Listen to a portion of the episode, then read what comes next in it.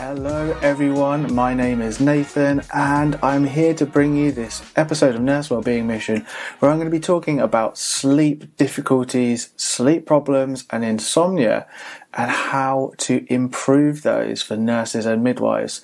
So, if you are someone who has been struggling with your sleep, you having lots of difficulty getting off to sleep, or perhaps you wake a lot in the night, you're feeling fatigued and tired during the day, and sleep has just become a real problem or issue for you, then this is the episode for you. So, I'm bringing you this information and these tips as part of my effort to improve preventative mental health for nurses and midwives. If you don't already follow me, then you can find me elsewhere on Facebook. You can join my free Facebook group. It's Nurse and Midwife Wellbeing Mission. You can find me on Instagram. It's at underscore Nurse Wellbeing Mission. And you can follow me on Twitter at Nurse Wellbeing. And on all of those channels, I share lots more tips and resources on how to improve well-being. So things like sleep, but also how to manage stress, how to develop a better relationship with yourself. Loads of helpful things. So let's dive into the episode today. This is part two of a series I'm doing on sleep. So the last episode was some general tips and tools on how to improve and to optimize sleep that are relevant for anyone really. Today's focus is much more for people who are really struggling with sleep and perhaps it's gone past the point of having the odd sleepless night due to stress and it's become a bit more of a chronic problem and indeed what we might classify as insomnia. So, this episode is going to be split into three sections. The first, I'm going to be introducing and talking a little bit of background about insomnia what it is, its prevalence in nurses and midwives, and where it comes from, what kind of initiates insomnia in the first place. In part two, I'm going to be focusing on what maintains sleep difficulties, and this is really key in understanding your own insomnia or poor sleep is that there are lots of factors that influence the maintenance of the sleep problems. It's a vicious cycle of sleep that involves thoughts, feelings, and behaviors. And I'm going to be deconstructing that a little bit. And I'm going to give you my own personal example of a period of insomnia that I experienced several years ago. In part three, I'm going to be diving into some tips and some evidence based tools that you can try out for yourself at home to improve your sleep, to break that cycle of insomnia. And hopefully, this will all help you at least raise awareness of some of the things you might be doing that might be unintentionally contributing to that poor sleep and give you an idea of what you can try out to improve things. So let's move on to part one. Let's talk about insomnia and poor sleep in nurses and midwives. Now, insomnia is the most common sleep disorder. There is a diagnostic classification for insomnia that is used with psychiatrists and doctors. I'm not going to go into all the details of that, but really the main way of looking at insomnia is that it is a problem with uh, initiating sleep in the first place or a problem with waking in the night, so being able to maintain sleep. It could be both of those things. So you could be someone who struggles to get off to sleep and you wake up multiple times in the night, or you just have early awakening. And the third part is that it causes what we call functional impairment. So your sleeplessness or your perceived sleeplessness uh, bothers you it creates distress for you in some way the next day and often will lead to things like anxiety and feelings of low mood and then that itself impacts on your day-to-day work. So in your role as a nurse or midwife your lack of sleep is leading to distress which then makes you feel like you're performing poorly or maybe it actually is making you perform poorly. For example making mistakes, or maybe you're just really reactive with your colleagues and not treating people in the kind of way that you would like to. So, insomnia is very common in nurses and midwives, more, much more common than in the general population. So there's a number of research studies that have looked at this. There's more literature on nurses, there's actually very little on midwives, but we can assume that midwives go through very similar kind of conditions as nurses. There's the same kind of stresses, the same kind of healthcare environments that nurses work in. And we know from the literature that really around 30% of nurses and midwives struggle with some kind of sleep disorder and particularly insomnia. Now, estimates vary between studies, but from what I've read from the literature, 30% is a pretty pretty good round number to to sort of focus on. Now, in students, that can be higher. Uh, sometimes university kind of life is associated with increased stresses and pressures as opposed to when you sort of go into the world of work. Perhaps you're not taking exams and that sort of thing. So it's really common.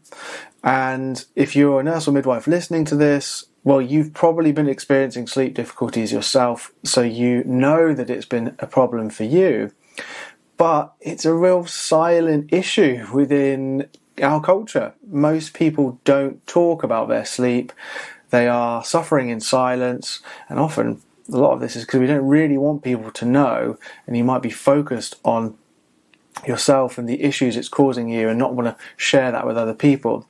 So there are guaranteed to be other people that you work with who are struggling with similar issues. So, what causes insomnia? So, when someone has difficulty getting off to sleep at night, or they have trouble with waking up in the middle of the night, and then they have those difficulties the next day, well, what causes this?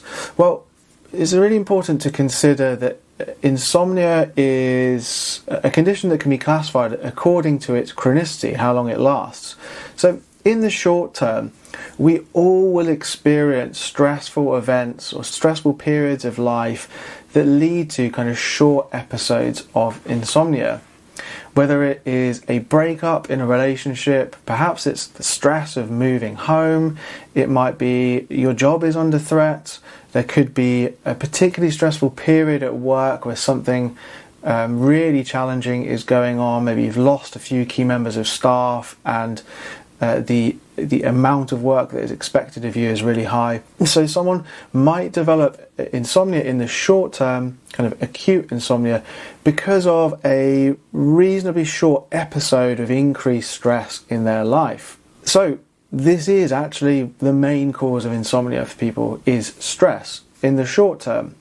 But then what happens is that can persist into the long term. It might not even be that the person's day to day life or their world is as stressful as it once was, but the initial stressful episode has led to a range of thoughts, feelings, and behaviors around sleep that maintain that poor sleep. And as I alluded to at the beginning, create a vicious cycle of poor sleep. So, one of the things that leads to insomnia is irregular sleep work wake cycles. So, that can be from shift work. So, it's known that people who are shift workers have higher rates of insomnia, and there is also something called shift work sleep disorder. So, as well as there being stresses that can lead to insomnia and sleep difficulties, the irregularity of the sleep wake cycle that is imposed upon someone who is doing night shifts can lead to insomnia, and it will be for the same kind of reasons that it's maintained, as I'll be going into shortly. But it's just to let you know that if you are someone who works night shift and you're experiencing sleep difficulties, there is a much higher proportion of people in this category that have insomnia. And it is because it just makes sleep quite difficult and can create anxiety around sleep when you're not able to get adequate sleep, which is understandable given that if you're working night shift, you're trying to sleep when your body wants to be awake basically during the day. So if you're listening to this, it's likely that your sleep difficulties started from stress and worry about something, but what I'm going to be outlining and hopefully highlighting in this episode is how actually it's things that we're doing unintentionally that are maintaining that problem. So let's talk about that. What is it that maintains sleep difficulties, whether it's getting off to sleep at night, waking early, or waking multiple times throughout the night, or a combination of both of those. So, what I'm about to share with you is really the underpinning of the most evidence based treatment for insomnia, and that is cognitive behavioral therapy for insomnia or CBTI. And this approach looks at the influence that thoughts, feelings, and behaviors have on our sleep and the role they have in maintaining sleep difficulties.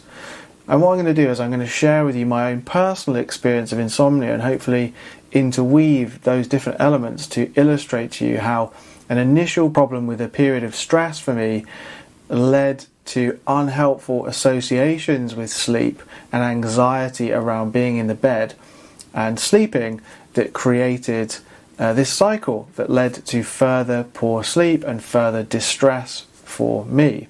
Before I go into that, something that's really key in understanding about all this is that sleep is a behavior, it's a natural thing that we all do, and unfortunately, what happens is some of these things that we're going to be talking about lead to us creating an unhelpful association with sleep. So, sleep becomes associated with anxiety and worry.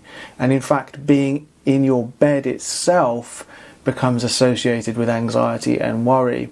And if you remember from the last episode, I explained how having a low level of arousal, being calm and relaxed, is crucial to fall asleep.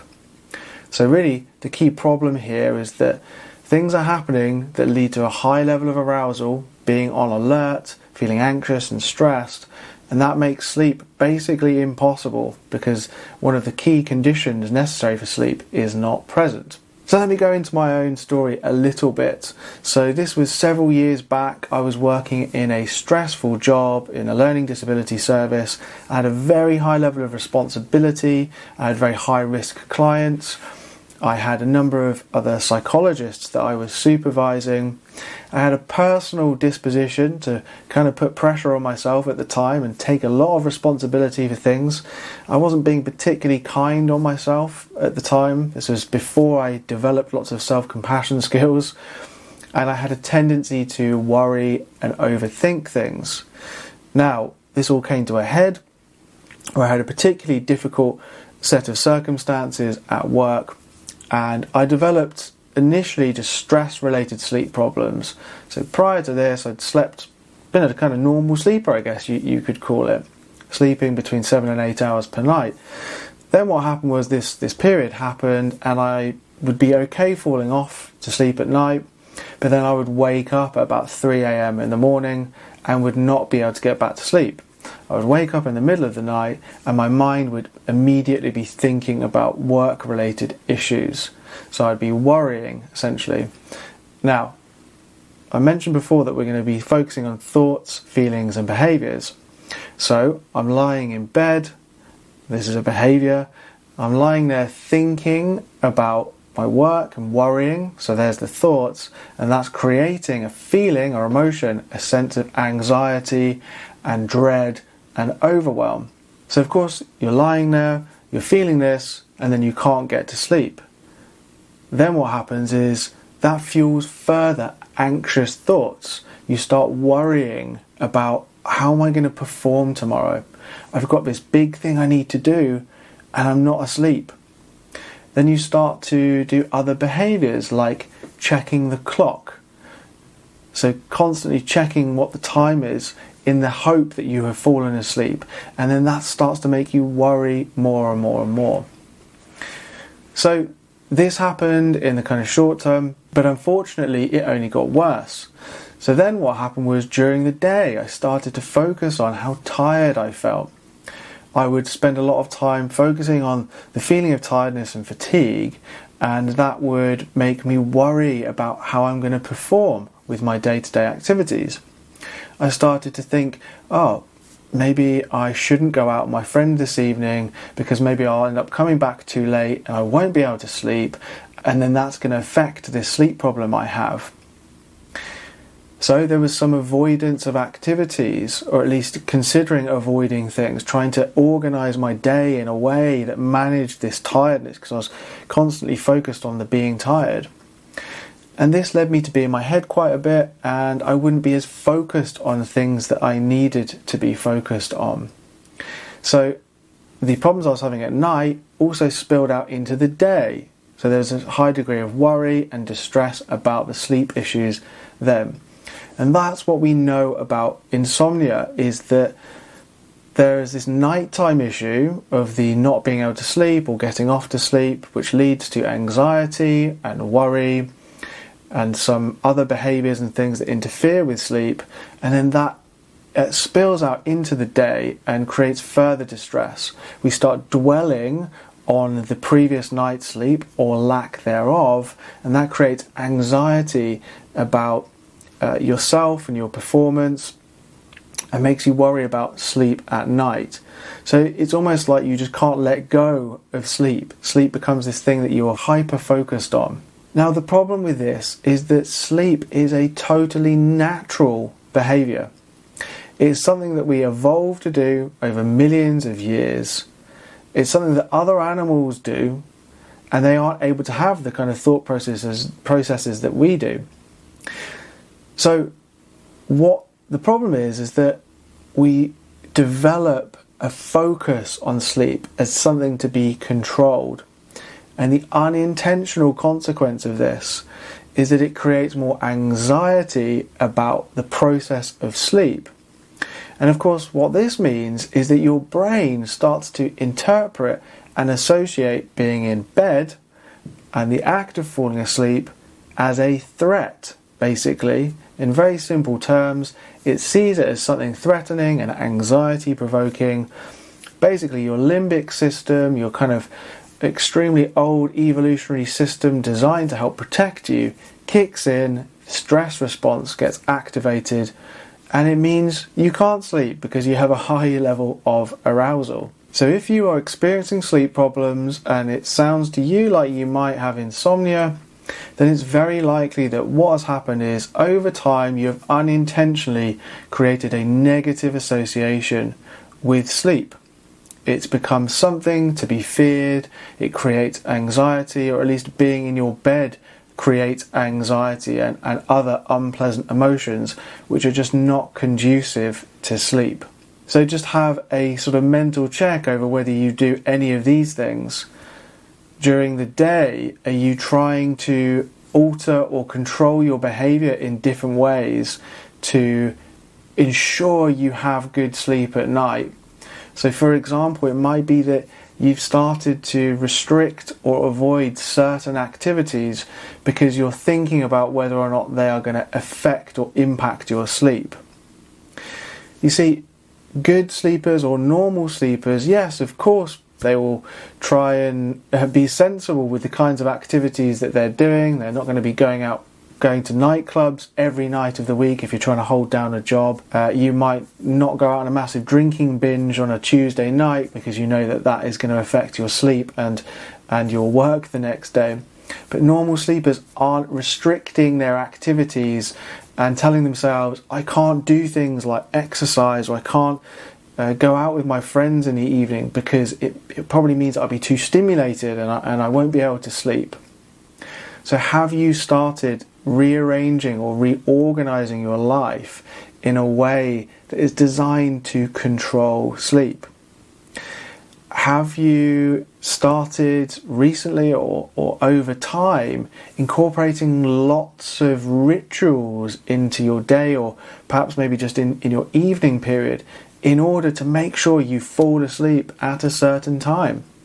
It might be pills and potions and things you do. It might be that you have to have a bath with certain essential oils in order to get you to sleep.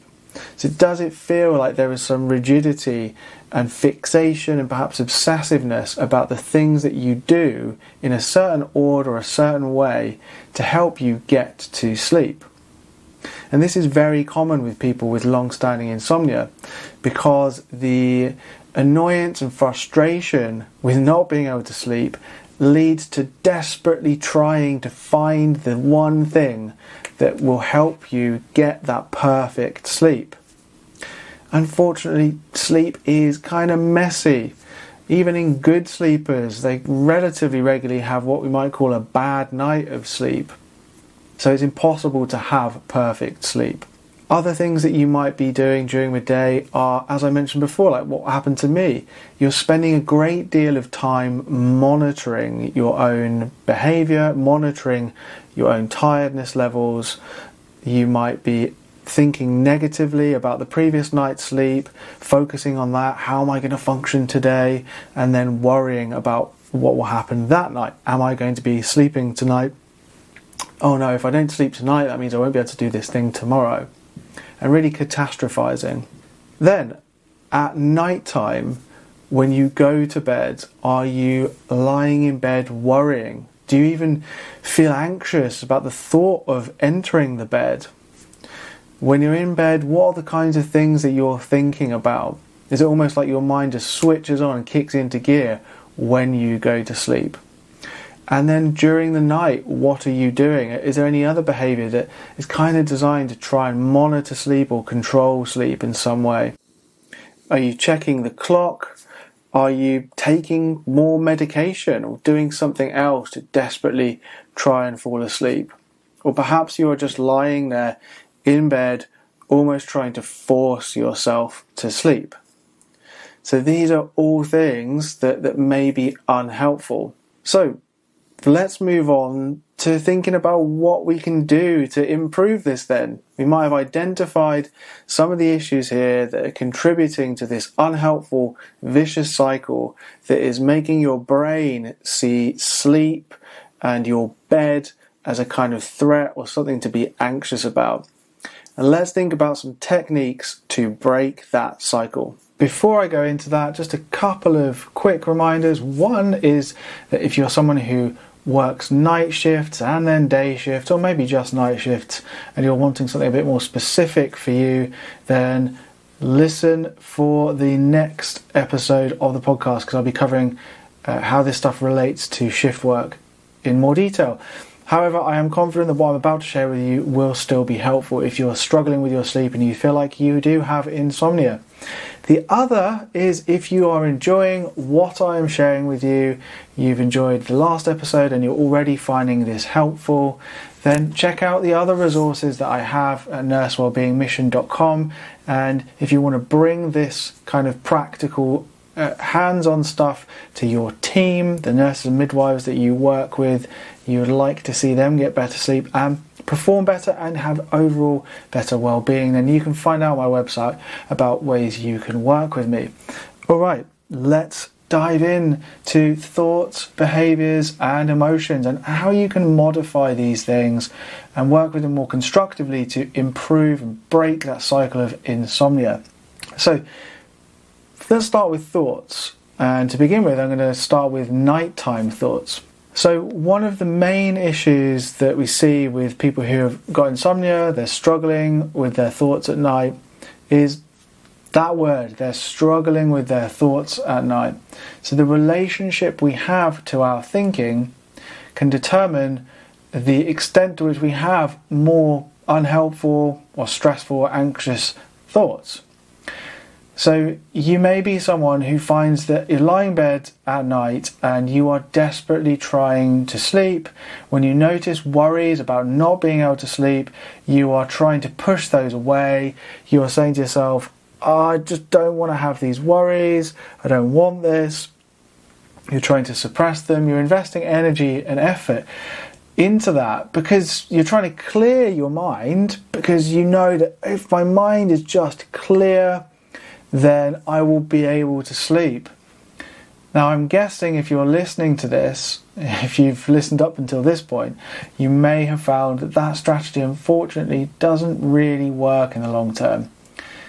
We know there's something called thought suppression, and the effect of thought suppression can be an unintentional or paradoxical effect in that we actually have more of the same kind of thoughts.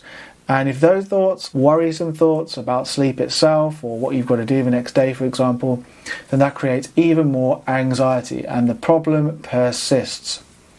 So, what do we do instead? Well, we have to flip this thing on its head and do something completely different and change the way you relate to those thoughts.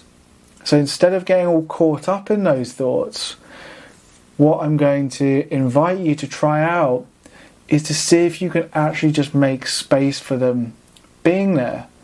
You have spent a long time perhaps battling them every night when you go to bed, whether it's at the beginning of the night or during the night. It's not been successful in the long term, or maybe you have the odd night of good sleep, but generally your sleep is not particularly great, and these thoughts keep coming back.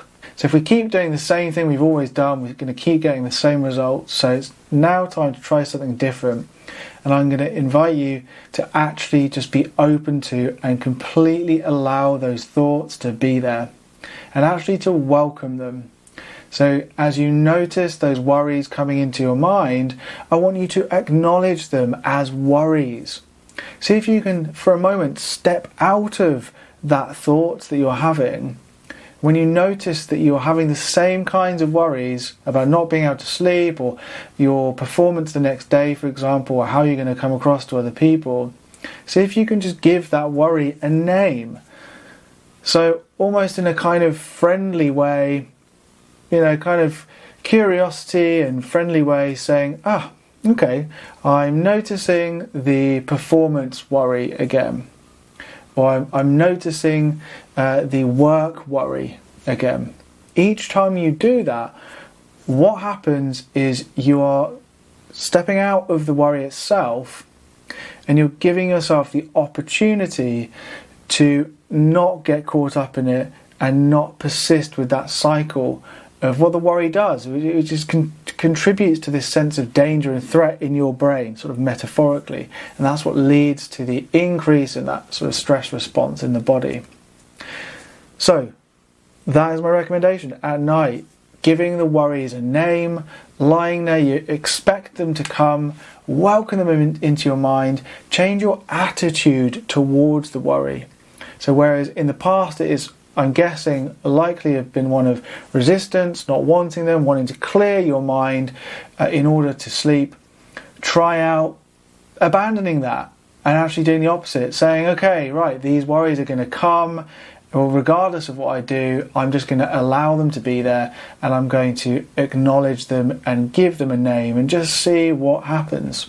And I guarantee if you practice this and you change that relationship to your thinking, then it will dramatically help, especially with the distress you have uh, in, the, in the middle of the night. Because when we are a bit more detached from our thinking, we're not wrestling it with it, we're not battling with it, we're not contributing to that cycle of anxiety and frustration as well. Now, when it gets to the daytime, something that's really important to begin with off the bat in the morning is that we do that same process. So it's funny because as I'm recording this, I actually had a bad night's sleep last night. I really unusually had a bad nightmare in the middle of the night and then woke up and couldn't get back to sleep and was up at like 4:30 a.m. And to begin with, my mind kicked in with things like, oh, today's going to be really hard. I had a workshop I was delivering, ironically on sleep, this afternoon, and my mind was saying to me, "Oh, are you going to be able to be engaging? Are you going to be able to, you know, all these kind of worries?" And what I did was I used the technique I just shared with you and acknowledged them, got myself out of bed and got on with the day. And each time anything like that showed up, I just acknowledged, okay, that's a worry in my mind, and allowed that thought to uh, pass and carried on with what I needed to do. So there is this really crucial thing that's important for insomnia that in the morning, when your mind is trying to almost kind of attach you to the previous night's sleep, it, it wants to dwell on it, it wants to remind you of how bad that sleep was and what effect it's going to have on the rest of your day. It's really important to try and disengage from that process of thinking and just remind yourself what you need to do and get on with doing it. See if you can focus your attention on the outside world externally.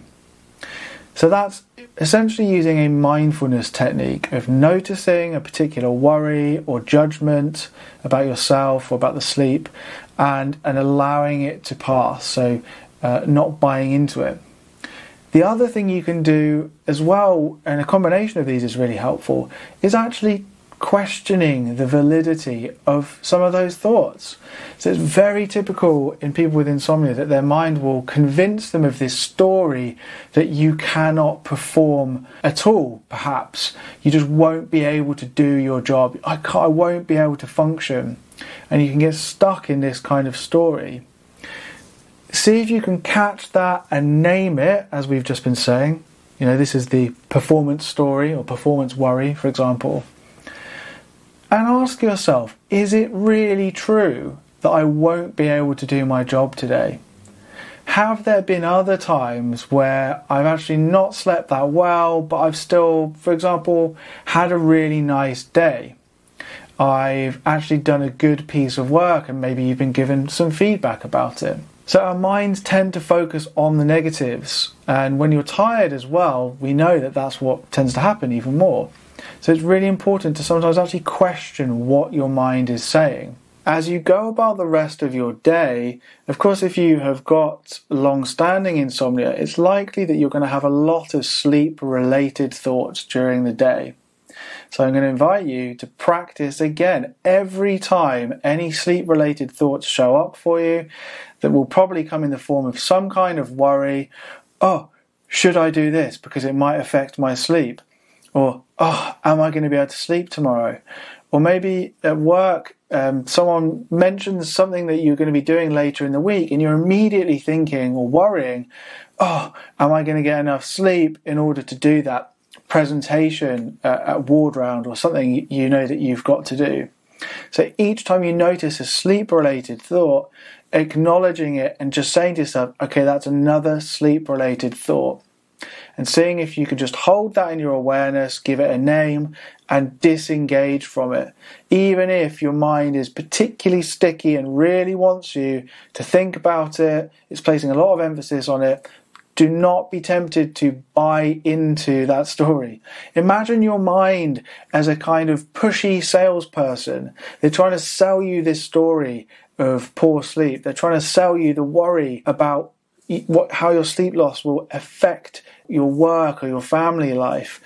And just as a salesperson might be doing this, you don't have to listen to what they're saying or, or to buy what they're trying to sell you.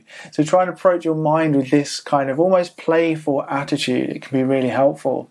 And this is especially the case when your mind is trying to get you to shift your behavior in order to try and control sleep in some way. So underlying this maintenance of insomnia is essentially the need or what's developed is a, a, like you feel like you need to try and control sleep even though it's actually this natural process. So if your mind starts saying to you things like oh my friend asked me to go out with him tonight but i better not go out because if i go out i'm going to be too stimulated and i won't be able to sleep or, for example, if in the past you had done some kind of movement or exercise after your shift, it might not be that late into the evening, and actually that was a really, really big part in contributing to your well being. But now your mind is saying, oh, I can't exercise because I'll be too stimulated. That's going to affect my sleep.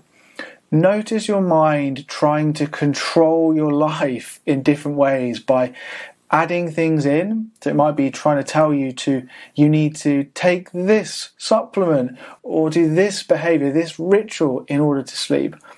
Be more aware of sleep related thoughts. What can be really helpful is to just imagine that you are a good sleeper, someone who sleeps well, and almost put your mind in their shoes and try to think of it from their mindset. A good sleeper or someone who sleeps well is not thinking about sleep. If they have sleep related thoughts, they're probably just acknowledging them, then getting on with their day. Someone might want to improve their sleep, so they might be doing certain things to try and optimize their sleep. They're certainly not thinking about them obsessively, and they don't have this underlying element of trying to control their sleep. So they're letting thoughts go about sleep. They're being flexible with their socializing and other activities they do. They're just accepting that sometimes they might go out a bit later uh, doing something, and that maybe that'll affect their sleep, but also maybe not. So try and put yourself in the shoes of someone who is a good sleeper and apply that to your own thinking. So let's move on to behavior. Now, technically, thinking is a behavior, so I've already covered some behavior with the last section, but there's definitely more to add here in terms of breaking this, this cycle of uh, poor sleep and or insomnia. The first relates back to something I was just saying about rituals and routines. So, what we know from kind of treatment of insomnia is that if you raise awareness of all the things you are doing that are designed to try and control your sleep or make sure you fall asleep, by removing or reducing those from your life, it helps to undermine this belief that I need to control sleep. And in order to repair that negative association you have between sleep and anxiety, it's absolutely crucial to undermine this belief that sleep is something to control. Because as long as that persists, your brain is going to continue associating it with this anxiety. So look at your behavior, what you're doing in the evenings. Are you eating certain things or not eating certain things? Are you taking sleeping medication? Are you taking melatonin? Are you doing or, or taking anything else? Maybe you have some weird and wacky routines and rituals. Some people do. And this is just something that is built up over time because people are desperately trying to get better sleep. Now, of course, I am not saying that there are certain things that one should always abandon if you're trying to optimize sleep. So, for example, there is research that shows that taking certain supplements or certain compounds can help to improve your sleep quality, um, and certain dietary things you can do. What we want to be doing here is just being discerning. So, if you are listening to this and thinking of making these changes, you think you've got insomnia, it's about the function of that behavior for you. So, again, a good normal sleeper might be taking supplements or avoiding sugar and trying to eat a lighter meal or something before they go to bed. Not really because they're trying to control sleep, because they uh, ultimately they believe that they're going to sleep, that sleep is just this natural thing. But they're just thinking, I kind of want to improve my sleep quality there's a kind of lightness and flexibility to those behaviors.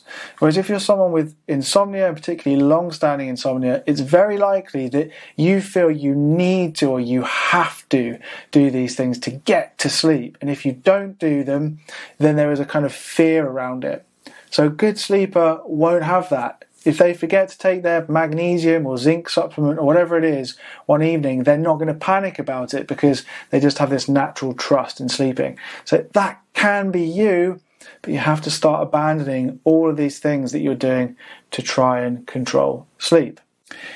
Another uh, behavior that is really important to consider is the way in which you monitor your own internal sensations and tiredness and fatigue. So, what can happen in insomnia is because it's unpleasant, obviously, feeling tired the next day, we have this natural thing where our attention shifts between our emotions and sensations and thoughts internally and things going on in the external world. Over time, one of the maintaining things that goes on with insomnia is people start to focus a lot on how they're feeling. They're focusing internally on the feeling of tiredness or fatigue. And then that can create further thoughts. Oh, I'm so tired. Oh, this is so terrible. And that creates these difficult and unpleasant emotions like anxiety or anger, frustration, or even low mood or even depression at its worst. So, what can we do about this?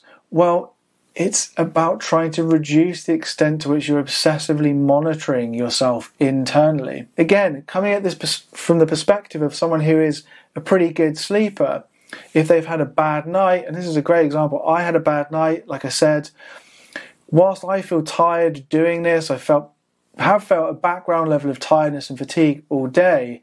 I've simply noticed that, but then come back to what I was doing, what was important to me. Because what we tend to find is that if we're focusing on the fatigue and the tiredness, that saps our energy. So people with insomnia tend to focus negatively on their own internal sensations and then start thinking, I'm tired, I'm fatigued. Oh, okay, well, maybe I need to conserve my energy. And that leads to avoidance of activities. It leads to being disengaged from things like work. But actually, what we know is energy is something we generate, we create it. If I'm purposely being energetic as I'm delivering this, as I'm talking to the camera and, and recording this, and it's making me feel energized, right? But I'm not focused internally, I'm just focused externally. So that's something for you to go and try is to notice when you're focusing on the internal sensations. And perhaps again, you can just name those if you do happen to that. Okay, I'm noticing tiredness, I'm noticing fatigue, and then shifting your attention externally. The next thing that is really important are sleep routines and something that's called a sleep window. Now, I mentioned in the last episode the importance of creating a positive, uh, structured, regular routine for sleep. So, this involves having a regular bedtime and wake time and kind of sticking to this because your brain then expects to go to sleep at a certain time. It expects to wake up at a certain time. Our brain and bodies love these kind of rhythms and essentially, we, we develop this positive association between bed and sleep. Many people with insomnia have very irregular routines. So, because of having sleepless nights, many people with insomnia on their days off, for example, will think, I need to catch up on sleep. They'll sleep in long that day. The next night, they might not go to bed till late. And then, of course, this just has this impact of chopping and changing the sleep routine and sometimes putting naps, long naps in the day, which then reduce that sleep pressure and make it probably impossible to go to sleep at the kind of bedtime that you would like to go to sleep. What's really important is coming back to creating a solid routine. So, setting yourself a realistic bedtime and wake time and giving yourself what's called a sleep window. So, for example, if you want to aim to sleep, let's say seven and a half hours a night, you need to be up for work. You need to get to work for 6.30, 7 a.m., say. And then you think, okay, I want to work back. Okay, I need an hour to get ready. So I need to be up at 5.30. I want seven and a half hours sleep. Okay, so I need to go to bed at 10 p.m. So setting yourself an alarm for the bedtime and for the wake time and trying to stick to that. So in the uh, most evidence based research backed treatment for insomnia, the technique is used in which people are given this, this kind of sleep window and it's tailored individually to people depending on their circumstances. But it basically involves kind of shortening your sleep window, forcing you uh, to go to bed a little bit later, so waiting until you are really tired, sleeping and getting up at your set wake time in the morning, and then staying awake the whole of the rest of the day bringing your bedtime a little bit earlier and a little bit earlier, a little bit earlier because what this does is it gradually gets your body used to having to fall asleep, right? Because that sleep pressure increases. Now, of course, this is quite a um, individualized thing, as I mentioned. But if you're listening to this and you want to give this kind of thing a go, I'd really recommend doing what I just said to begin with, which is around setting your going back to a, a regular routine. So, setting that bedtime and wake time and sticking to it, getting out of bed in the morning at the time your alarm goes off, even if you feel you haven't slept well, and then trying to stay awake the whole of the next day and not napping and making yourself so tired that you will fall asleep the following night, and then sticking to this. And when it comes to your days off, doing the same thing or thereabouts. Because if we then start to try and catch up on sleep at the weekends, for example, it can create this, continue with this vicious cycle. Now, another behavioral technique that I'm going to talk to you about is something that's called stimulus control. So, one of the problems people have is that they start to associate being in bed with worrying and anxiety. So, even the thought of going to bed creates that sense of uh, worry and anxiety for you and just feels really unpleasant. So the more time that we spend lying in bed awake worrying, the more your brain starts to associate the bed as a place to worry, a, be- a place that's basically unsafe for you because your brain is interpreting it as some kind of threat or danger. So it's really important to break that cycle. How do we break that cycle? You have to start retraining that association with the bed as somewhere that is calming and somewhere that you're able to fall asleep. So, what's recommended is that when you are lying in bed and you feel like you've been there for about 15 or 20 minutes, just worrying or thinking about things, is that you get yourself up out of bed you go to a different room, ideally. You have a calming activity already set up for you that you put there before you went to sleep, because it's hard to do this in the middle of the night, hard to generate the kind of motivation to do it. The most obvious one is reading a book some sort of book that is not going to stimulate you too much. You certainly don't want to be watching some kind of horrific horror movie on TV at two in the morning when doing this, but listening to some kind of calming music might be another one. And you want to sit in a chair, ideally, and do a calming activity until you start to fall sleepy. So it's something basically to distract yourself from worry and anxiety. You start to feel calm, and when you feel sleepy, then going back to bed and waiting until you've fallen asleep. Now, if the same thing happens, it's really tough and difficult, but you get yourself out of bed and do the same thing again.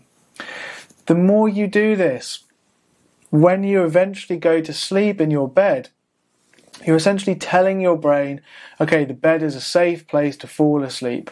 And the more and more you do this, you can retrain that association and it becomes possible to fall asleep easier in bed. So give that a go if it's something that you haven't already tried. And at least just be mindful of the fact that the more time you spend worrying in bed, the the more negative association is being created between sleep and kind of anxiety and worry. So, the final thing to say about behavior is really just around having healthy sleep habits and routines. And this just goes back to all of the things I mentioned in that first episode. So, again, you know, it's really important to factor in the importance of things like not drinking caffeine, for example, and the fact that getting morning light is helpful for sleep. As I mentioned a few times in this episode already, you know, we want to be incorporating those things into our day, but we need to be mindful if, if we're doing that quite rigidly and we're doing it as another means to try and control sleep. So there's a balance between having healthy sleep habits and what we call sleep hygiene, and then using sleep hygiene type behaviors as a way to to really try and make ourselves sleep, to force ourselves uh, to sleep. So the final aspect of this tips for managing insomnia is emotions. So the role that emotions play and how to kind of manage that and respond to them differently. So it's very common at night for people to be lying in bed awake, having these difficult thoughts, difficult worries, and to be feeling anxious and frustrated and angry about the situation. And then what happens is you start to get annoyed at how you're feeling as well. There is this kind of cycle where emotions are being layered on top of each other. You start to feel restless and then you're anxious about feeling restless and fidgety. And as we said, this all contributes to that kind of wanting to force yourself to sleep, to kind of just, I don't want to feel these things, I just, I just want to be relaxed. And as you know, that doesn't really help.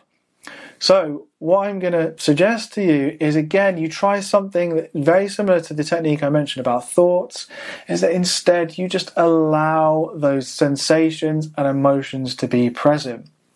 Open yourself up to them. Focus on your breathing, breathing in through your nose and out through your mouth. Saying to yourself, I'm not going to try and control how I feel here. I'm going to be open to and just allow anything to be present.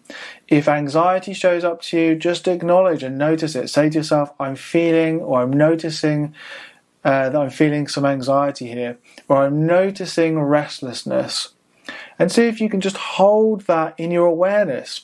Maybe even turn your attention towards it. Where are you noticing the restlessness? See if you can befriend the sensations, be bold and courageous, and turn towards the things that normally you would get frustrated about and kind of not want those aspects, those feelings in your body that feel difficult. See if you can actually open up to them and make space for them. And what we know is that when people do this, the act of lying there and uh, falling asleep becomes easier because you're just open to anything. And there's this paradoxical effect that if we fight less with the act of going to sleep, it becomes something that we're less uh, trying to control. And when we're not trying to control sleep, we fall asleep because it is natural. So we have reached the end of this episode. I guess there's just a few things to finish off. In summary, insomnia is very common in nurses and midwives. It's something that is not spoken about enough, and hopefully, this is raising awareness of it just by me sharing this podcast. Go and talk to your colleagues, have more conversations about sleep, please, because that is the way that we're going to highlight this serious issue and we're going to be able to help more people get adequate rest be able to perform better, but ultimately to improve their well being. As I mentioned before, you know, sleep has a massive impact on our physical and mental health. Now, I am anticipating that people may get in touch and say, what about things like sleep and trauma, for example? And I will do future episodes uh, on different aspects of sleep because it is a really big topic. Uh, in particular, the role of post traumatic stress disorder and sleep, and for example, how to manage nightmares that you're having. So, I will focus on them in the future. And as I've said in this episode already, the next episode will be looking at shift work and how to optimize sleep patterns around shift work. So if you have been listening to this or watching this and enjoyed it and, and you've enjoyed maybe some of the other episodes that you've listened to, if you're not already following me, then come along, come and join my community. You can find me on nursewellbeingmission.com. You can find my free Facebook group if you just search for Nurse and Midwife Wellbeing Mission. You can follow me on Instagram. It's at underscore Nurse Wellbeing Mission. Where else? Twitter at Nurse Wellbeing. You can see a consistent theme here, can't you? Come along, join my community, find some of my other resources, and check out the other ways that you can work with me as well, providing different ways to better prepare nurses and midwives for emotionally challenging work. It's been an absolute pleasure delivering this today and talking through a topic that I'm very passionate about. You will hear from me very soon. Bye for now.